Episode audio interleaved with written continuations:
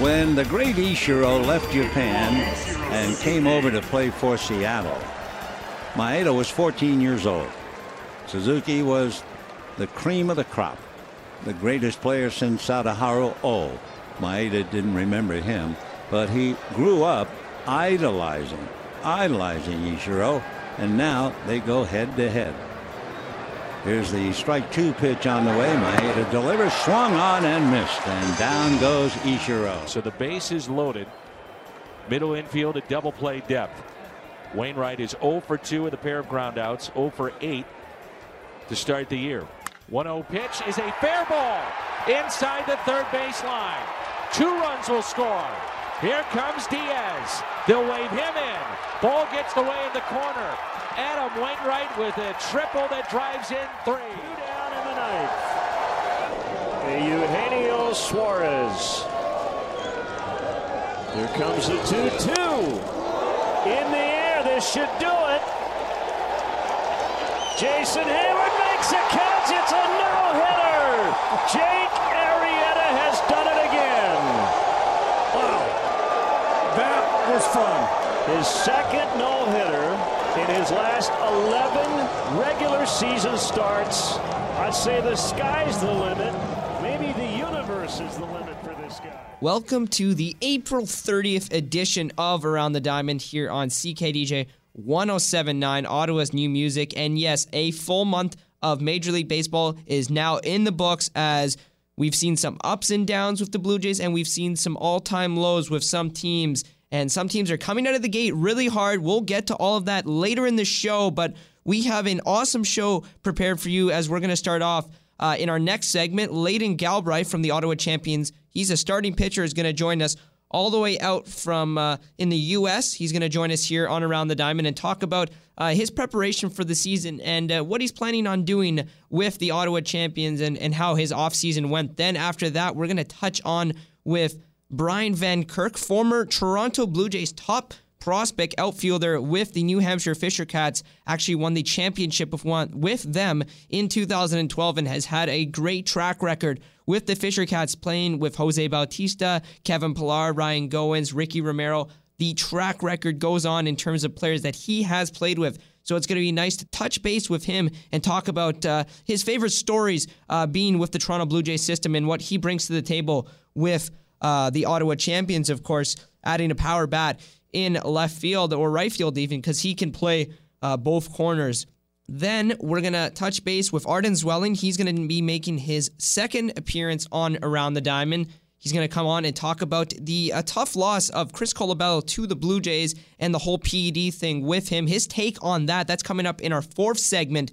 Uh, and he's going to come on to talk about uh, also the biggest struggles with the Blue Jays, whether it's their bullpen, their big inning, and and you know at at this point, before we get into that, I'm going to tell you right now, I'm giving the Blue Jays a uh, a C C plus grade right now. Their bullpen hasn't been good. Their hitting has been okay, and their starting pitching has been their their biggest uh, their biggest uh, strength this season, which is not we don't we really usually don't see that from the Blue Jays. Of, of course, in the past in the past five years, it's all been hitting, no pitching, the big inning, and, and so far it's just been a disaster for the Blue Jays, uh, who are sitting at 10 and 13 at this point. But the most important thing is is that the Ottawa champions are actually uh, 20 days away from the regular season. So I'm super excited about it. You can obviously get your tickets online or at the uh, Ottawa Champions box office that is at the RCGT Park, which is uh, just on your way to Orleans. So it's just off the uh, 417 highway. So you can go there and pick up your tickets. And and to be honest, tickets are only fifteen dollars. So it actually wouldn't be a bad idea to go see a nice ball game and, and maybe uh, take your kids there and, and meet some of the players because they are super friendly. And of course, on this show, you will get to know uh, more and more of your players. You can check out our past episodes where I do uh, interview all the champions players and, and other baseball players, writers, and authors, the whole thing, reporters on Around the Diamond. That's on my SoundCloud, Diamond Dante Audio. You can check that out on SoundCloud.com or my Twitter at Diamond uh, underscore Dante. So it's uh, it's it's kind of the same thing, Diamond Dante Audio and Diamond underscore Dante. But it, it's going to be an awesome show. But I just want to talk about, uh, just to tee up the two interviews that we have going on here. I got Layden Galbraith coming on in our next segment. That's just in about a couple minutes here. And he is only 23 years old. starting pitcher, bounced around in the bullpen, back to the, being a starting pitcher with Louisiana, Tech University. Had some good numbers there, a 3.44 ERA. In his rookie season, only a 13.79 ERA, but uh, was told that he had a better second half uh, than was the first half, and that was only at age 19. So it's obviously tough coming at a young age. And then with the Ottawa Champions last year, put a 4.14 ERA, which is pretty solid, being bounced around from the bullpen back to being a starter, and then spent most of his time towards the end of the season as a starter, starting uh, 10 of his 16 games. Of course, six of those in the bullpen and 10 of those as a starter. Pitched a good amount of relief, uh, good good amount of innings. He should be able to eat up a lot of that this year. So it's it's a nice sign to see. And then of course the biggest name coming into the Ottawa Champions camp is Brian Van Kirk. He played at the highest double A with the Toronto Blue Jays over a span of seven years. Now that's a pretty long time his highest season with 17 home runs and 66 RBIs, and he actually hit 292. And and you know he's he's hit up into the 300 mark before, but he has a lot of power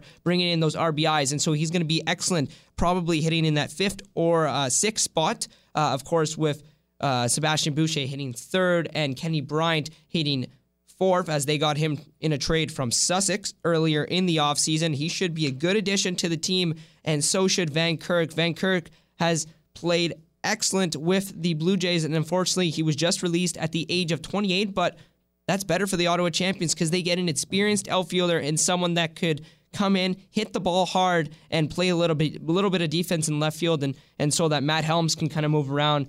And then, of course, we're going to get to the Blue Jays, and with Arden Zwelling, we're going to talk about that. And the biggest stories from the leagues, we're going to grade uh, the team's performances in that. That's in our final segment.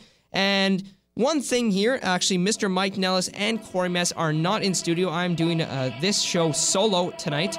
Uh, tons of guests, so that shouldn't be too hard. But Mr. Mike Nellis is on the 30 day DL, as we like to call it, and Corey Mess is now on the 7 day DL. He's gone, but they will be back next week. That's all here. Stay tuned. Coming up next, we got Layden Galbraith here on Around the Diamond on CKDJ 1079, Ottawa's new music still wait up, babe. It's hard, hard. I do wait all night up, wait all night. It's hard. I do wait all night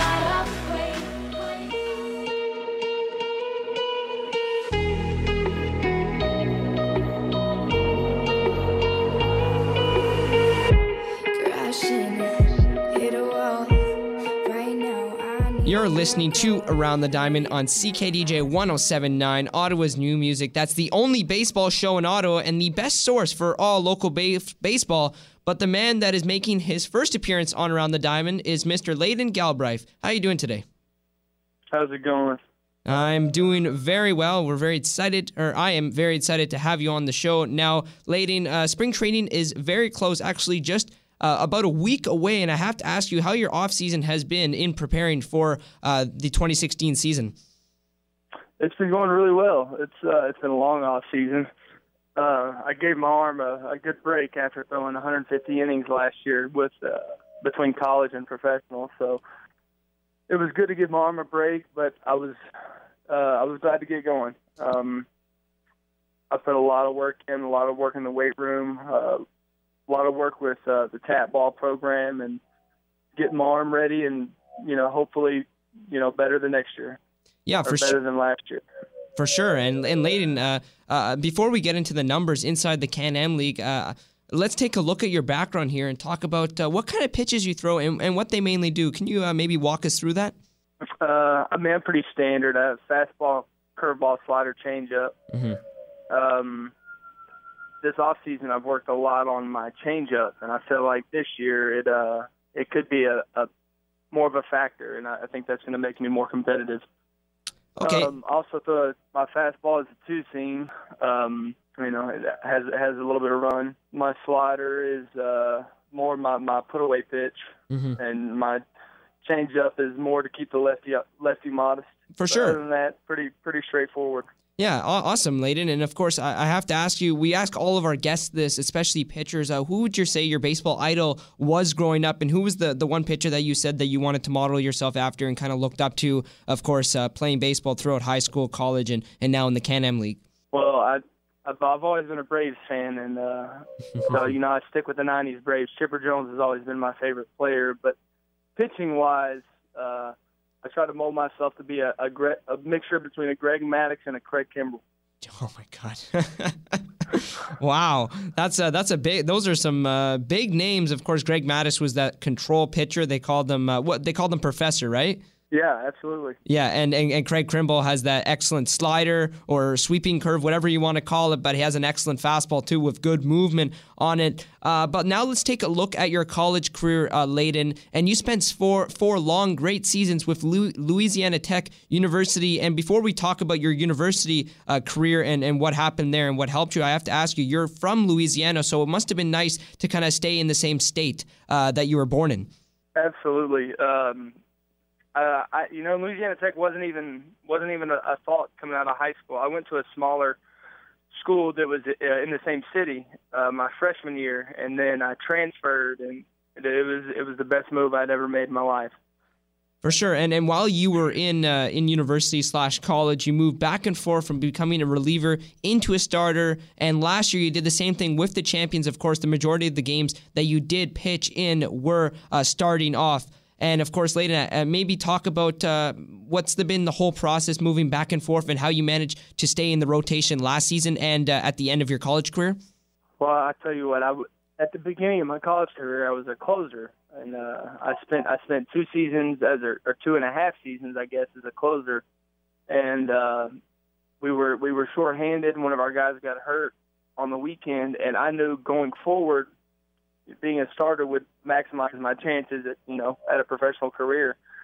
And eventually, you know, I got my chance, and I never looked back. You know, I wanted to be a starter, and that, that's that's what I that's what I strove to be, and that's that's what I prepared to be. Yeah, and that's uh, Layden Galbraith joining us here on Around the Diamond. And also, just to follow up with that question, uh, what's the biggest difference uh, between being a reliever and a starter, uh, whether it's uh, prepping for the game or uh, or your routine? what's the biggest difference?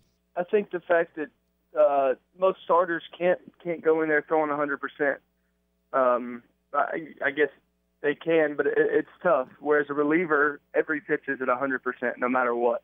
And you know, it's you're blowing everything you can to to beat those hitters within one inning, two innings. You know, whereas a pitcher, uh, as starter, you have to you have to know that you're you're willing to go almost 100, 120 pitches each outing, so you have to save some. Yeah. Ottawa champion starting pitcher Layden Galbraith joining us here. And obviously, with your second Can Am League season coming up in just around 20 days, what's your whole mentality coming into camp? Of course, fighting uh, for a starting uh, pitching rotation spot. Go in there and do what I do. Um, you know, I, I've done well in the off season. I think my off season program has got me where I needed to be. So as long as I, you know, get there, get on the mound, get a feel for Canadian air and get after it. yeah, and it, I mean, it must be kind of different coming to a Canadian city when you've spent obviously your whole career in America, and and there's not many. Uh, uh, either affiliated uh, teams that are in Canada and many baseball teams that do play. Obviously, the biggest one, the Toronto Blue Jays. So it must be kind of weird, kind of coming into Canada knowing that uh, it's a little bit different than where you're from. Absolutely. I mean, it, um, baseball is baseball is big in Louisiana, just in the South, really. Mm-hmm. Um, Canada, everyone's pulling for you. You have a you have a you have an entire community pulling for you because the, the baseball isn't as big, not necessarily as big up there, but as plentiful up there.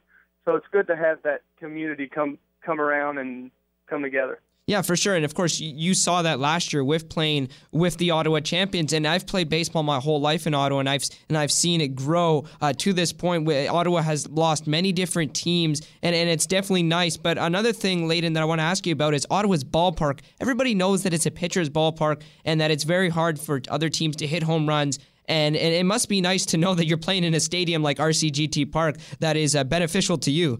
Absolutely, I, I I love our park. I love everything about it. Um, I'm a ground ball pitcher, so it it you know it's tough to get one out. So whenever you have a, even a bigger park to deal with, and especially the outfielders that we have are, are incredibly fast, they can cover a lot of ground. It's it's it's a good feeling. Yeah, and of course, uh, your pitching coach, Billy Horn, maybe talk about uh, what he's done to help you and, and what you guys are looking forward to kind of achieve going into this season.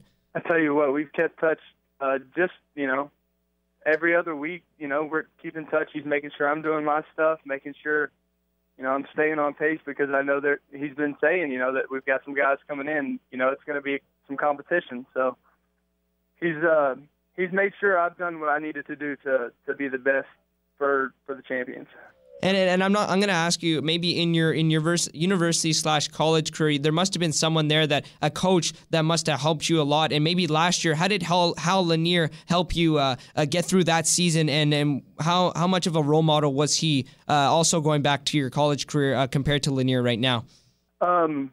Well, he's he's been through so much. He's a, he's a baseball season guy. He whenever he says something, you listen. It's you know whenever he if he says something, he it, it means something. It, it's it, it has something behind it. Mm-hmm. So it's good to know that he has so much so much care and he wants uh, wants the best for us.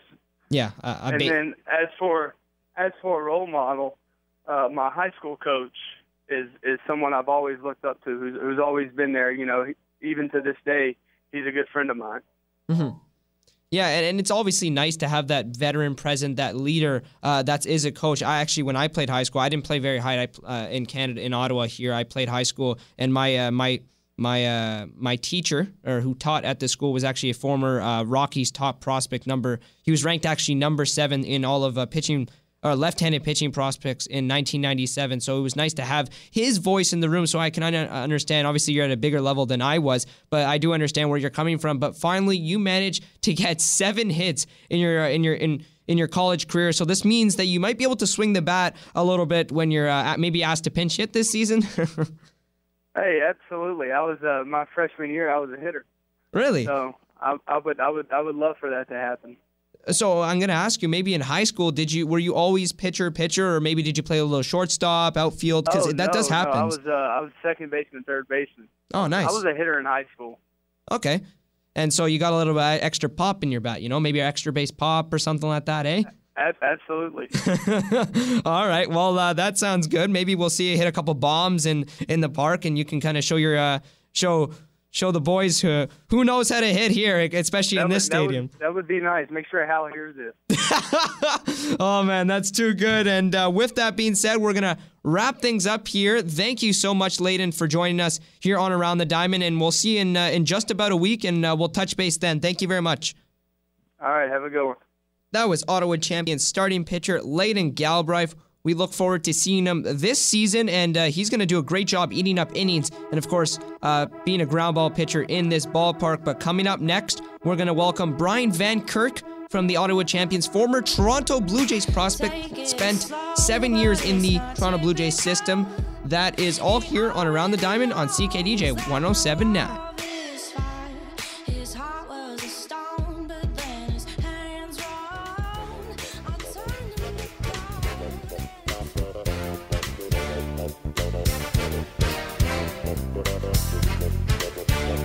Welcome back to Ottawa's only baseball show. That's Around the Diamond on CKDJ 1079.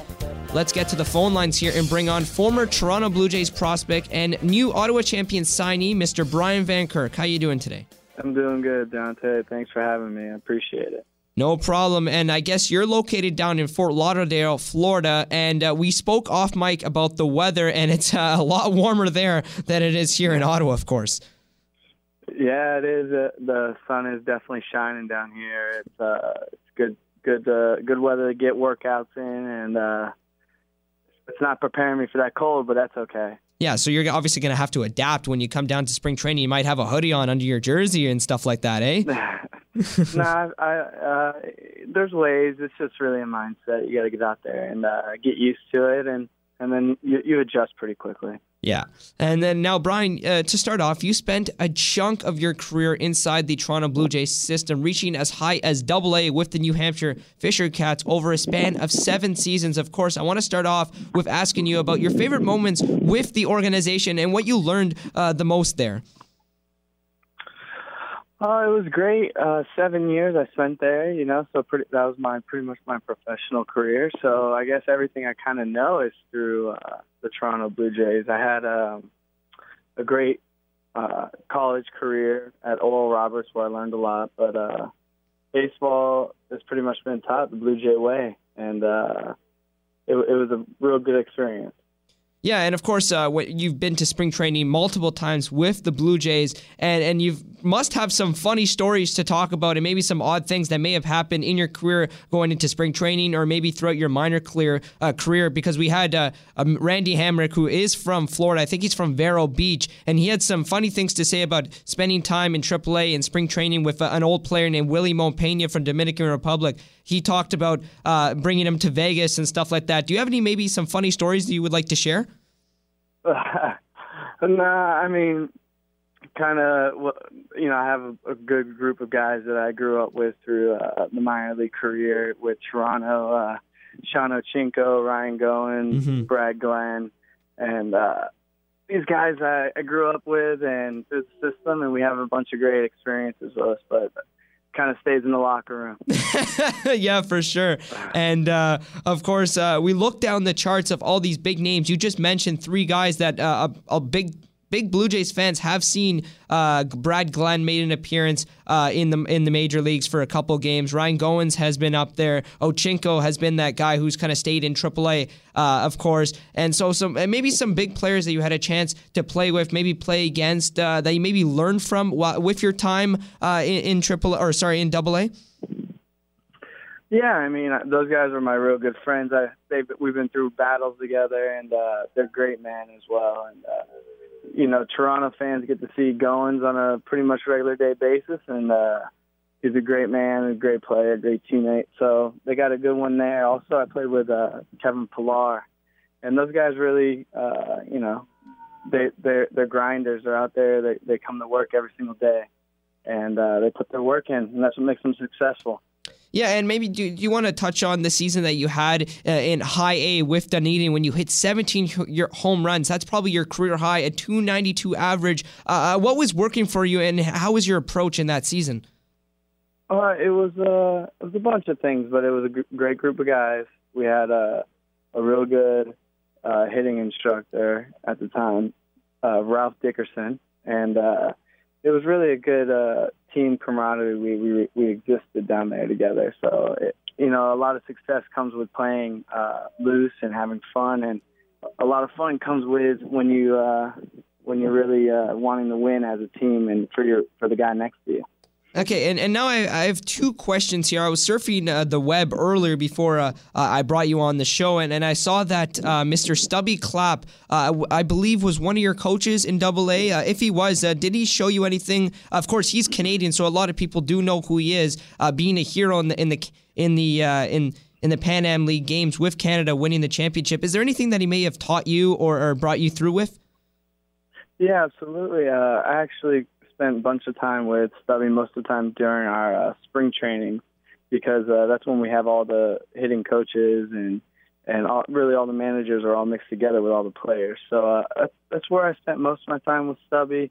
He was uh, in Double A briefly uh, when I was there, and uh, yeah, he, he he's a hard nosed man. He, he wants you to work hard, and he thinks with working hard, you know, you come success. So uh, it was a great person to be around, and uh, definitely a, a, great hitting instructor. Yeah, for sure. And he was a, a, former infielder and a very he's a very short man. So of course he played good second base back in the day. And, and then 2 mm-hmm. other uh, two other guys that do kind of bounce out that I look at that you maybe had time to play with is uh, two Canadians that people might might know. Brett Lawrie, maybe a rehab start. I'll, I'll ask you that in just mm-hmm. a second. And Tyson Magn- Magnuson. Now that you come to Canada and play in uh, in the capital of Canada, it must be nice to know that you do uh, know a little bit about the country playing with with those two guys. Well, I did play with those two guys, and it was brief. My time with them, I spent a lot of time with uh, Adam Loewen. Oh yes, for sure. And and uh, Loewen, I know loves the country, and uh, really, him and I had a real great great time together and bonded well. Uh, in our time together, we played through professional. So uh, Loewen definitely taught me the most about your country, and also uh, Brad, Brad McElroy. Mm-hmm. He was in the organization with Toronto with me for uh, about five years. Those two guys really uh, uh, helped me um, understand all the great things that uh, the country of Canada has to offer. Yeah, and of course, Adam Loewen is, is trying for another stint with uh, the New York Mets. He's bounced back and forth. He was he started off as a pitcher. Actually, he won the first ever uh, World Baseball Classic game. It was actually against the, the Americans, which was uh, nice in 2006. So it must have been nice to play with a guy who was a the highest drafted Canadian in history. But now that you do come to the Ottawa Champions with having so much experience in the Toronto Blue Jays system, Brian, uh, how are you going to bring that success and experience to the Can Am League? Well, you know, uh, I'm coming back from an elbow surgery that I had uh, Tommy John wow.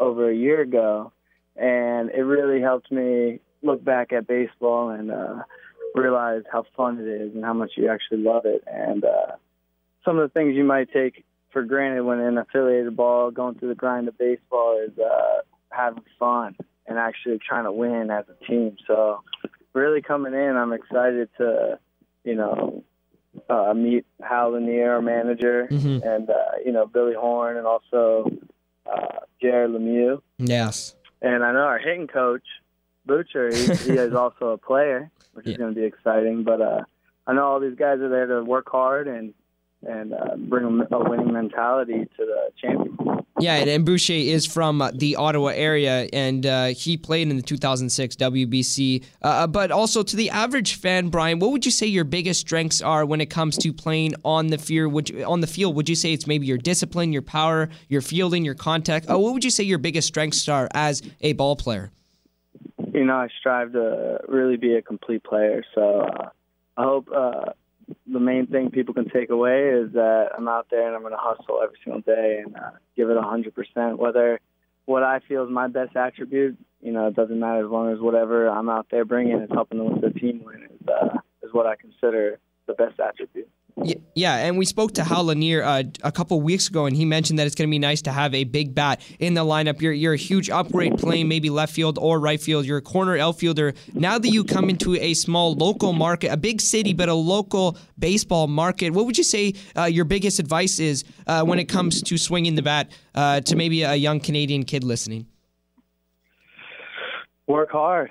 Uh, you know, nothing's um, impossible to uh, accomplish. You know, as long as you work hard, if you're willing to believe in yourself and put in the time and effort, then anything's possible. Um, but the there's something that you know you can't you can't teach, and you can't. Uh, um, there's discipline and hard work. You know, there's no no scale for uh, hard work. For sure. And Brian, uh, finally, there is a big group of Florida boys on this team. We spoke about this off mic. Uh, you got Johnny Cole, you got Randy Hamrick. You guys are all from uh, Florida, and it must be nice to see that you have uh, guys from the same state on the team. It's going to be a blast this summer, eh? Yeah, yeah, yeah. It's not surprising though, because you know we have this weather. It's 90 degrees here, like we said earlier. So, you know, we get that advantage of being outside and uh, producing a lot of baseball players. So, it's always fun to to be around guys from your hometown. Oh, your yeah.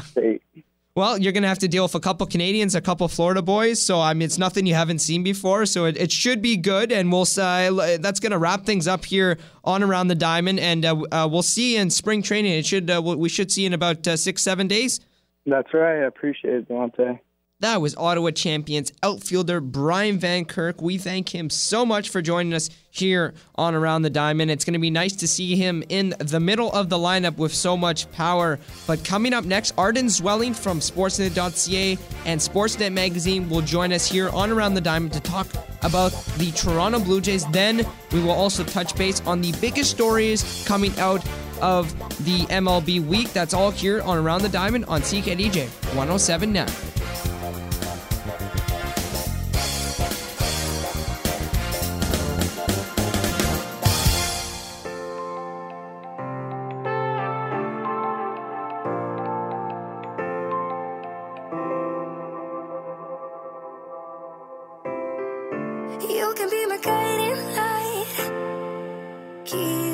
Welcome back to Around the Diamond on CKDJ 1079. It's now time for our Toronto Blue Jays segment. This is where we talk about all the biggest stories coming out of Toronto Blue Jays camp.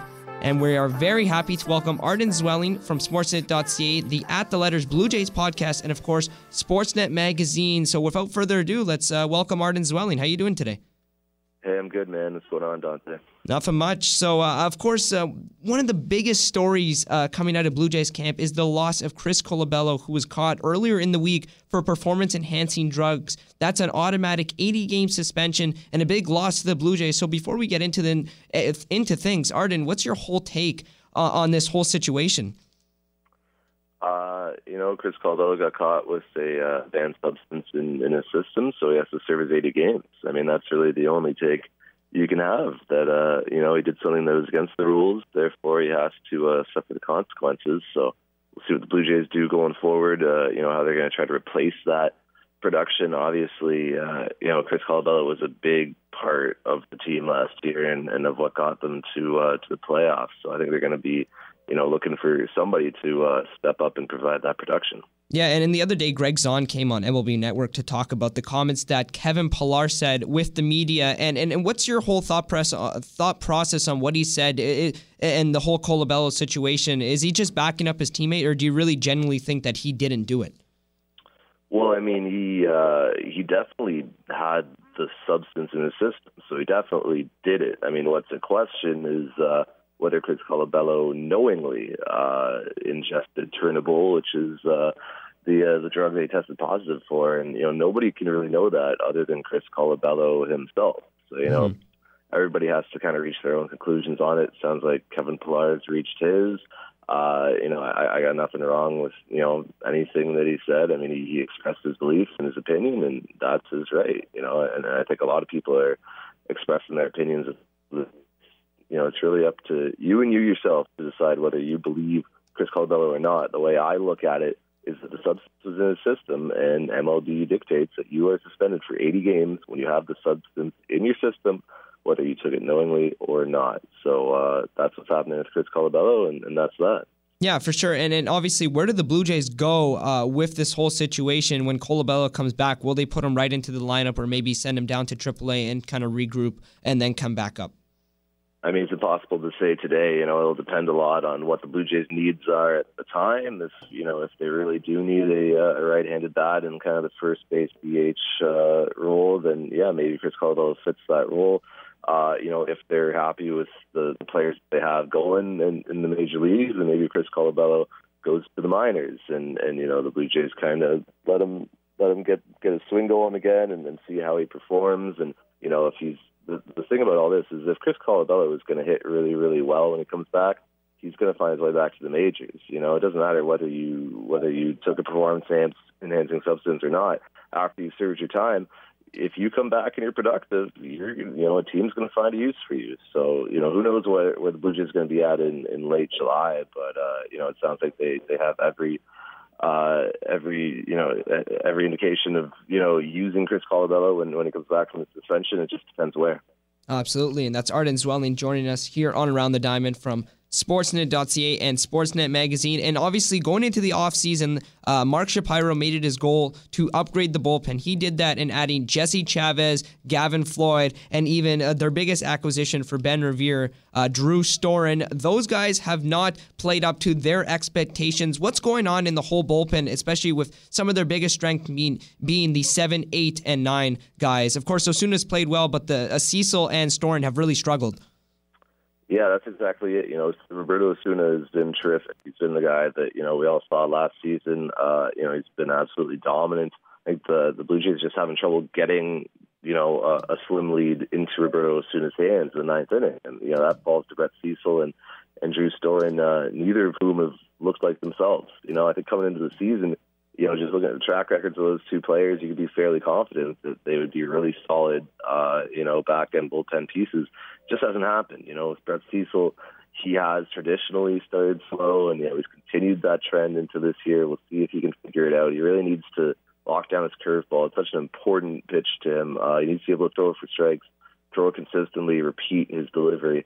Uh, he hasn't been able to do that to this point. And Drew Storen is kind of searching for his velocity right now. You know, his velocity has been down two to 3 mm-hmm. miles an hour, and that affects his other pitches. When your fastball isn't as hard as it once was, you know, it, it, it makes it easier for hitters to key on your, you know, your your secondary stuff. So he really needs to get his uh, his fastball back up to kind of the 94, 95 mile per hour range that he had it in Washington. You know, I think that'll go a long way for him if he can do that.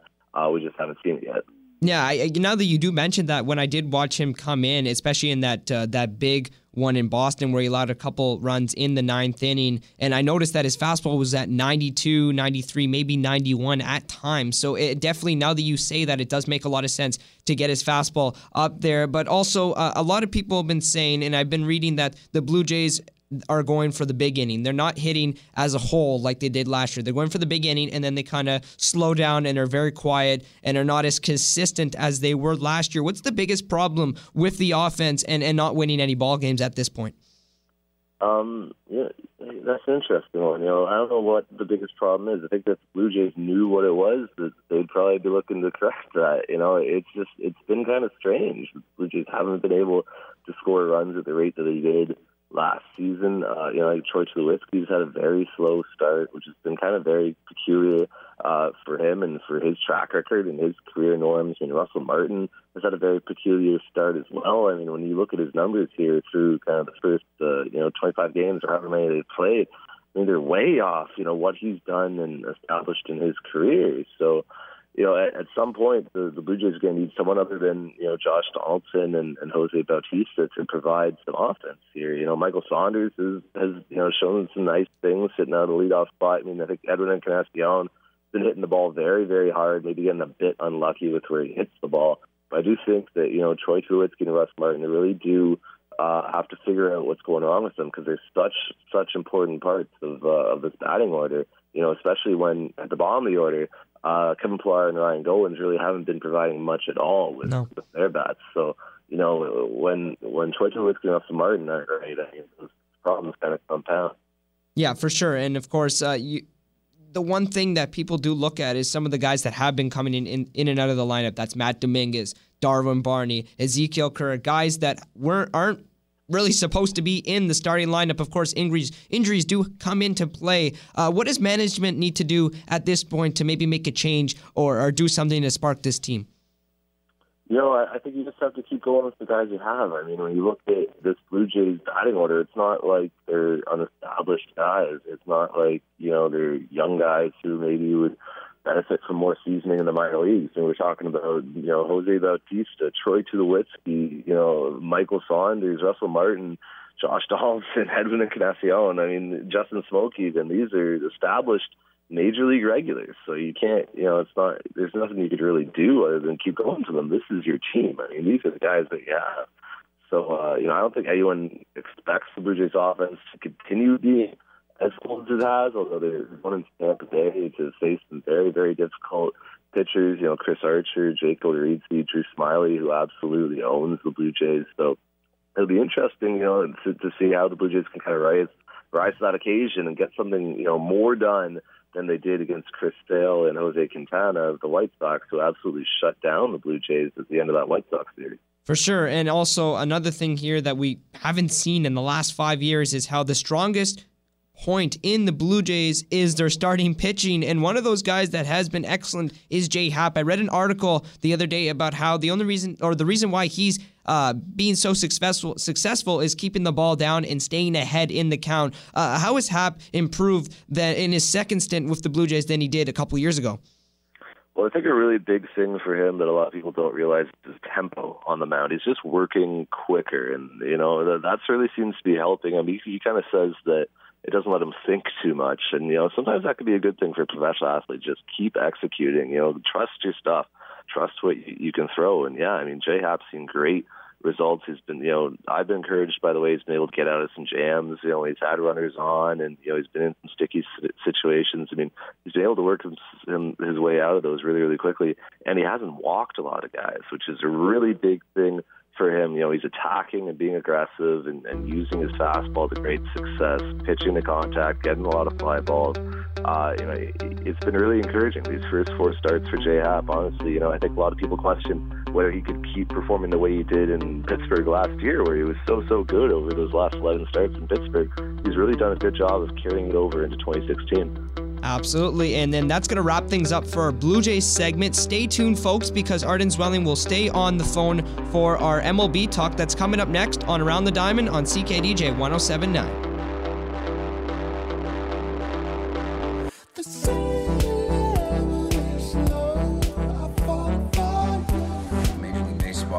suspended Dee Gordon for 80 games. Dee Gordon is a very important part of our team, and we all love him and support him. That said, I do not like or condone what he did. He is an important member of this organization and will be for many years to come. It is a huge, huge disappointment to the kids, to our fans, to his teammates, and to everyone in our organization who works hard every single day to put a product on the field and off the field that all Miamians can be proud of. You know, support Dee. These guys love Dee, and, and, you know, I feel like he's one of my kids. To be honest with you, I've known him so long, and uh, gonna love him, and and then we're gonna we're gonna move forward. Definitely shocked and, and surprised, and you know, but from there, it's just happened so fast. It's one of those situations that you know you you love your kids, and that's that's Dee for me. That's one of one of mine, and uh, you know, again, I got love on him and, and love him through this process and help him any way we can.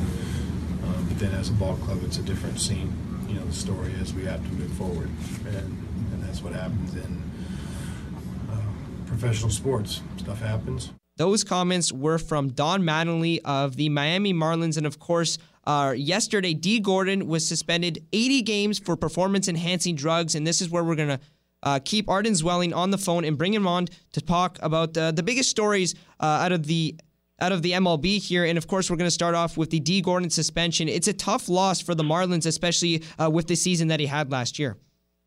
Yes, absolutely. You know, anytime that you take out uh, a guy who led the league in hitting uh, out of your lineup, I mean, you're gonna you're gonna feel that that impact. You know, it's not you can't really re- you can never replace the guy who led the league in hitting. There's nobody else who did that, so it's it's definitely going to be difficult for the Miami Mar- Marlins.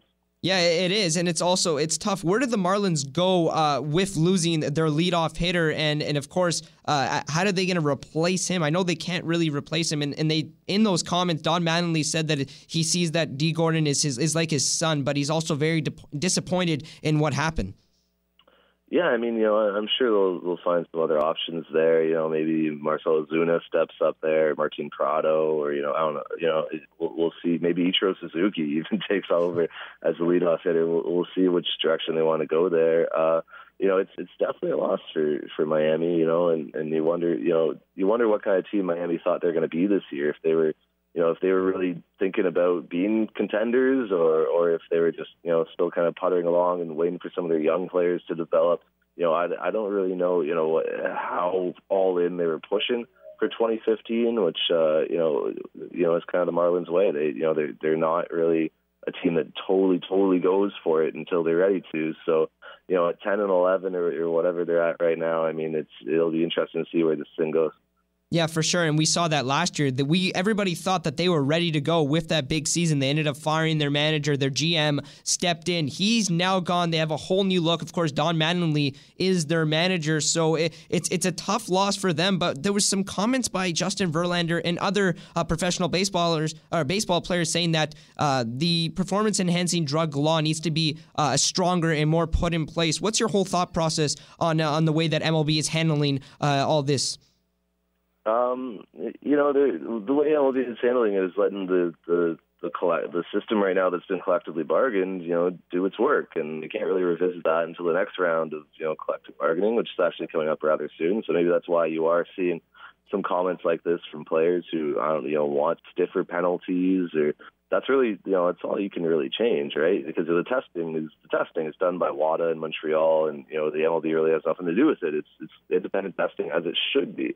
So you know what the players could change is the appeal system, or they could change yeah, you know the stiffness of the penalties, or what have you. And you know if that's something the players want, they can tell their union that they want that, and their union can can you know bargain for uh, you know, for that to be implemented in, in the discussions with the MLB. Now, of course, you know, when you're bargaining, you know, generally you have to, uh, you know, you, you have to give something to get something. So it would be an interesting, you know, stance for the players to take because generally the players don't really want more testing. They don't want more of their, you know, privacy being invaded. They don't want to get to a point where they're having to give regular blood tests or, you know, they have, you know, testers have to tell testers too much about their lives. I mean, you know, players have a right to a private life, you know, regardless of whether other players are tested positive for stuff or not. So it'll be interesting to see, you know, what they bring to the table uh, when it comes to collectively bargain this stuff.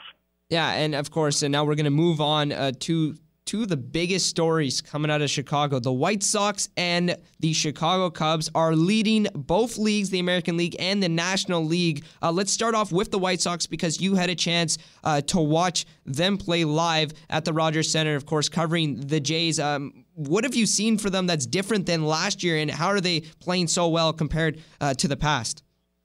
Well, they're just pitching really, really well. You know, I mean, Chris Sale is, is Chris Sale. He's one of the best pitchers on the planet, and uh, yeah, you know, he's got a really good shot at winning a Cy Young award this year. Jose Quintana is, you know, a really good left-hander who probably you know, kind of lives in Chris Sale's shadow and doesn't get the uh, the credit that he deserves. But you know, you can you can shut down a major league lineup pretty easily. We saw him do that against you know Toronto, which is one of the best teams in the majors when it comes to hitting left-handed pitching. And then Matt Latos, you know, who has looked great in, in his four starts so far. I don't know how many people expected that, but you know, he's he's seen some really tremendous results. So you know that one, two, three has been really good for uh, for the White Sox. And then late in games, I mean, they've been handing things over to you know Matt Al- Albers has been great. Nate Jones has been a very good reliever. Uh, you know, David Robertson as the closer. I mean, they you know they've they Zach Duke. You know, they've had some really good uh, some really good, you know, relief pitching. They've really kind of locked up their their bullpen. So you know, when when you pitch really really well, you're going to win a lot of games, and that's what uh, the Chicago White Sox have done. Yeah, and that's Arden Zwelling joining us here on Around the Diamond from Sportsnet.ca and Sportsnet Magazine. And now let's shift over to the other side of Chicago. Now, everybody knew that the Chicago Cubs would run away with the, this division, or I guess uh, compete for a wild card, wild card spot. And but they're playing pretty well with the loss of Kyle Schwarber. What are they doing right at this point?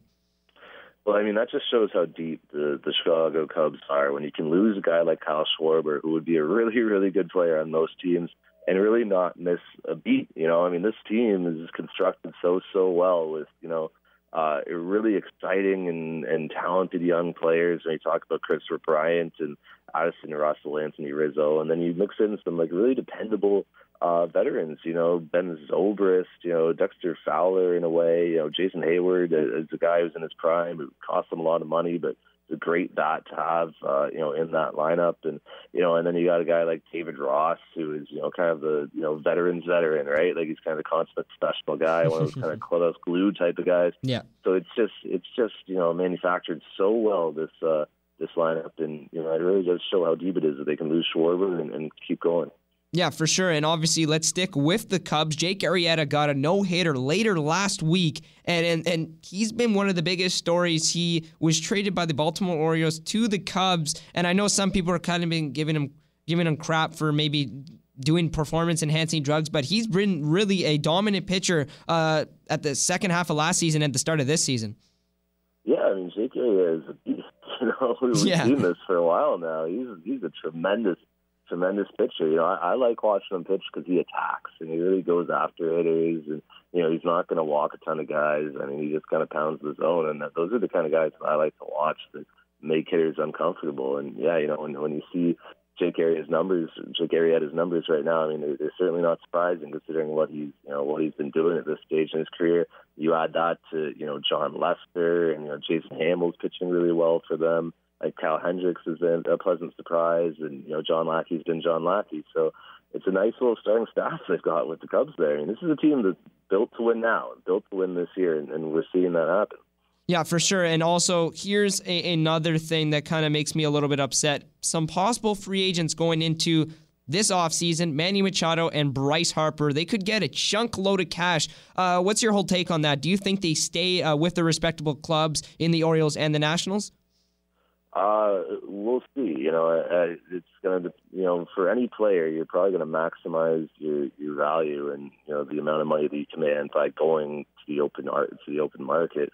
Uh, you know, I, I'm not sure Manny Machado is going to be a free agent after this year. I feel like he's got a few more years. Uh, Bryce Harper, I think, has a few more years as well. But like when those guys do hit the open market, I mean, they're going to uh, they're going to attract a, a ton of money, uh, as they should, because they're you know the, the best players in the game. Yeah, both those guys could be free agents in 2019. So it'll be interesting to see uh, you know, the the bidding for players like that, you know, Scott Boras clients generally tend to do pretty well out there. Uh, so you know, that's who Bryce Harper is represented by. And Manny Machado's got Dan Lozano, who uh, you know represents Albert Pujols and Josh Donaldson and some of the other better players in the game. So I'm sure it'll be an interesting uh, free agent sweepstakes to watch in uh, 2019. Yeah, so they're gonna get paid. yeah, and Yeah. Uh, finally here, obviously you had a chance to watch Jose Reyes. Uh, a funny story coming out of the Rockies. They are actually paying Jose Reyes over four million dollars to this point to not play for them, and so by the end of the season, they will actually play Mr. Reyes over, or actually about twenty-two million dollars to not play for the team. At this point in his career, have we seen the last of Jose Reyes, Arden? Uh, I couldn't tell you. You know, I have no idea. I don't know that situation too well, so you know, it's a hard thing to comment on with the uh, you know the domestic violence uh, accusation and and all that. So you know, I, yeah, it, it's it's a tough one. Uh, you know, at 32, I doubt that we've seen the last of Jose Reyes because he is still a useful player. He's still a good hitter. Uh, you know, defensively, he's kind of started to decline, but, you know, he's not the oldest. You know, we've, we've seen guys play into their late 30s. You know, guys in the MLB playing in their early 40s right now. Uh, and Jose Reyes has always been in tremendous shape, so he's been a great athlete. So I wouldn't be surprised to, to see him uh, playing in the MLB again uh, just after, you know, he clears the, uh, the kind of situations that he's facing right now. Yeah. And uh, that's going to wrap things up here. Thank you so much for coming on, Arden, and uh, we appreciate you talking some baseball. It was a real pleasure. No problem. Thanks for having me. That was Arden Zwelling from Sportsnet.ca, Sportsnet Magazine, and the At the Letters podcast. We appreciate him for coming on Around the Diamond once again.